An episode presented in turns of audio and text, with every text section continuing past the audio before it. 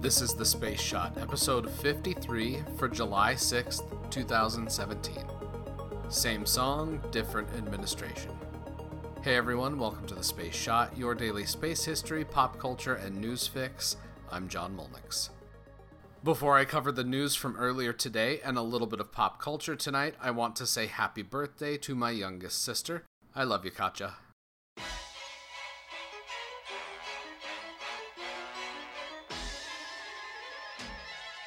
On this day in 1990, Jetsons the movie was released.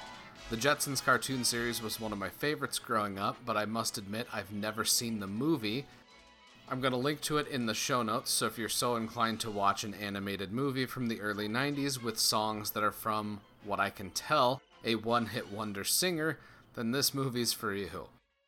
Now for some space policy news and commentary. Earlier today, Vice President Mike Pence spoke at Kennedy Space Center and gave a speech that was vague on specific directives and more focused on reiterating the plans of previous administrations, which is broadly get to the moon, again, get some boots on Mars eventually, then go beyond. Wherever that is, though, is quite a nebulous concept.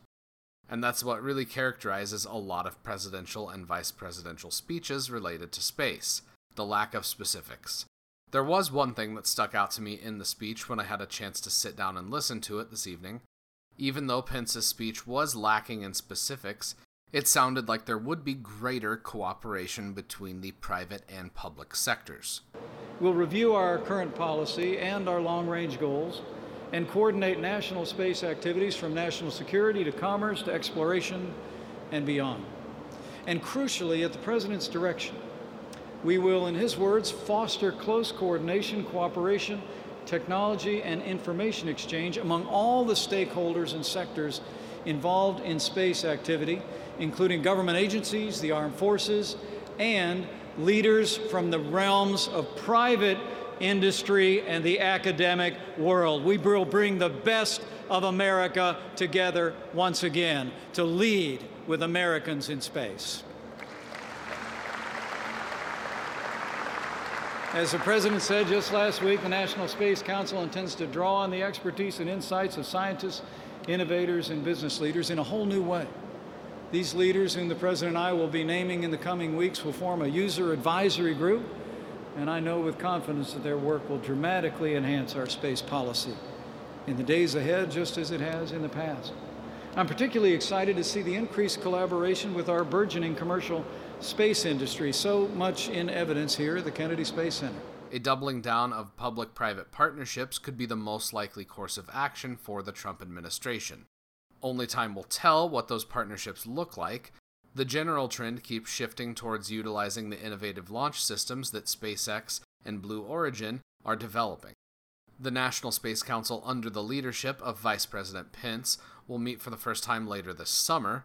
The Council will bring together leaders from the President's administration, including our Secretaries of State, Defense, Commerce, Transportation, and Homeland Security.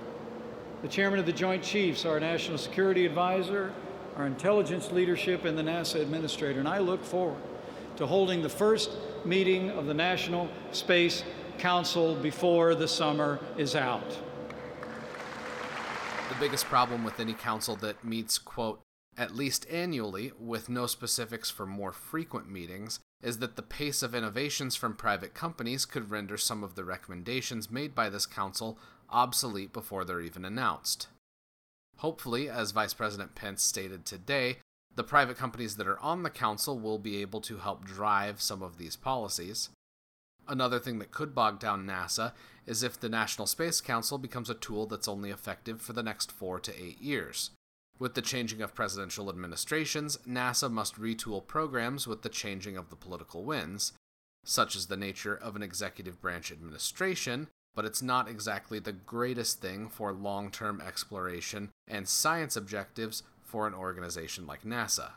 The National Space Council could become the most effective if it seeks to set out long term goals, which are bipartisan in nature, that help lock NASA into specific, measurable, and attainable goals that are 5, 10, and 15 years down the road, leaving the specifics of things like booster technology to the private sector and focusing on delivering science and exploration missions would allow NASA to maximize its contribution to the United States and to the world. In tomorrow's episode, we're mixing it up a little bit and we're taking a trip to Roswell. Thank you all for listening to the show. Producing a daily podcast takes a lot of time, and I would love if you could take just a minute to leave a rating or review in Apple Podcasts and let me know what you think. If you're so inclined, you can ask me questions and chat on Instagram and Twitter. Find me at John Molnix pretty much everywhere. Subscribe to the podcast and share it with anyone you know that loves history, space, or pop culture. I'm John Molnix, and I'll catch you on the flip side.